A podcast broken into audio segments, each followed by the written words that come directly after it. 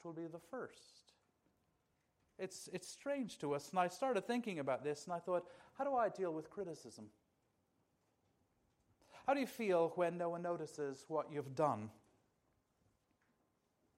How do you respond when over, someone overlooks you for a position? Because then you're being asked, How do I feel when I'm treated like the last? Verse 35 Jesus sat down. That was the posture that teachers of those days took to teach. And he said, Anyone who wants to be first in my kingdom must be last. I've been going through a little bit of cognitive behavior therapy. You know, I struggle with my mental health, and it's a very helpful tool. I was talking to a counselor about this, and he said the, the thing about cognitive behavior therapy is that you don't replace negative thoughts with positive thoughts, you replace negative thoughts with true thoughts.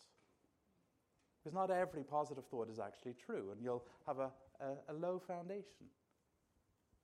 I thought to myself, well, well, what are the true thoughts that you bring into a situation? In fact, I was thinking of one situation that I found myself in, and I, what I did was I, I, I wrote down all the true thoughts on one side of the paper and all the things that were causing me anxiety on the other side of the paper.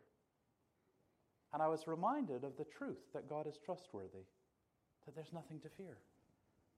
So, what are the true thoughts when, when we're called to be the least? What's the true thoughts when we're overlooked? What are the true thoughts when we're insulted? The true thoughts is this negative thought is the wrong thought. No one notices what I do. True thought, God delights in his people, he sees everything. That's one of the things we'll see tonight when we look at 1 Peter. We've got a God who notices everything, and that's one of the reasons we can let go of resentment. Because when we're overlooked, it's okay. Negative thought no one thanked me for what I did.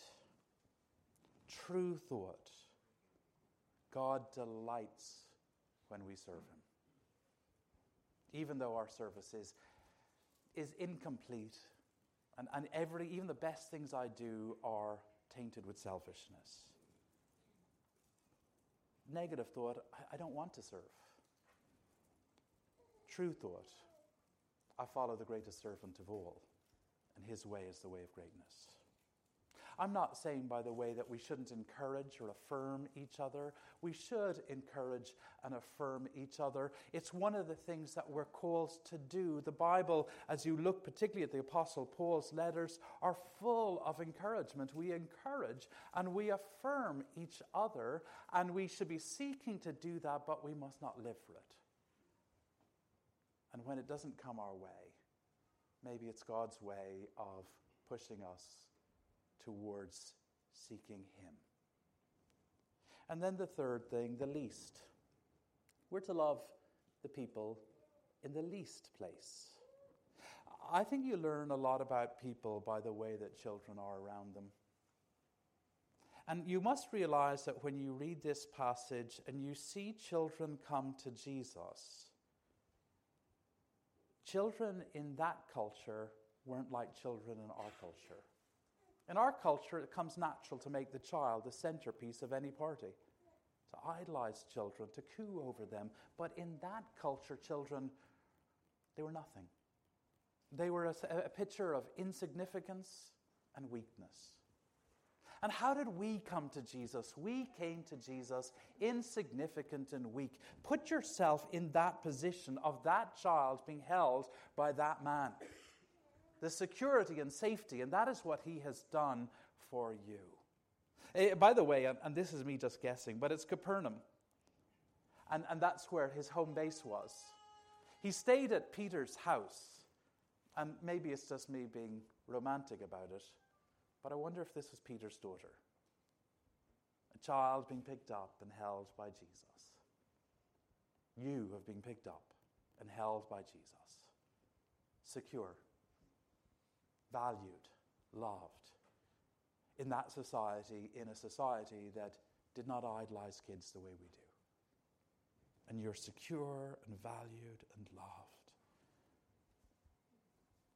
I wasn't really wanting to tell you the next story. Caroline, by the way, she's in Waterford, so this is, I don't think this is one of those stories where she'd say, Paul, don't tell it. But when we were first married, we really struggled. Uh, I was, I, I, from my side, it was because I was extremely self righteous and still am. So I couldn't take any criticism.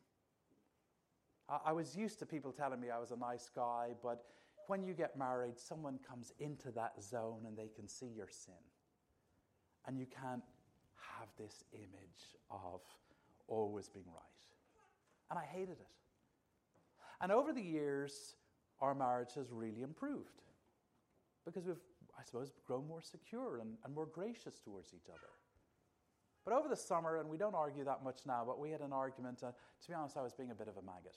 You know, you know when husbands joke too much, and uh, you're in company, and I could see I'd annoyed her, and she snapped. And to be honest, I think uh, any woman in this room would have said she was right to. But what shocked me was how upset I was. And I, I, thought about that and I huffed. And we were on our holidays and I was down at the water. I felt God say to me, The reason that you found that so difficult is because you're insecure. And the only place to find your security is in me. If we don't have our security in God, we will always find it very difficult if someone criticizes us or says words that aren't gentle to us, and we'll get crushed. And we have a God who holds us like Jesus held that child who takes the insignificant and the broken and the failed, and we've all failed and loved us. And the Puritans, I don't know much about them, but they used to have this picture. They said, God loves us perfectly all the time. But every now and then, you get like a, a, an awareness of God's love. And he says, it's like, eh, one of these guys said, it's like watching a man walking down the road with his son. All that time, he loves his son. But every now and then he picks him up and gives him a hug. And there's moments like that that we crave and keep us going in the Christian life. Always remind yourself of the sure promises of God's love. He is for you. And we live in a broken world where what happened after Eden, there was murder. It is a hostile world. We, even in the church, say things that hurt each other but we're to be kind and gracious and forgiving and loving, and in so doing, reflecting the love of God. But ultimately, the love of God is to be our security in Him alone. Otherwise, like me, you'll be oversensitive. And then Romans 12, verse 16, sees this in practice this being willing to accept the least. Do not be proud, but willing to associate with people of low position. I think that about Jesus. You teenagers in particular, Jesus would never call anyone a nerd. He wouldn't. That's just not his vocabulary. He was never concerned about who was important or who would make him look good. He was open to the least and the last.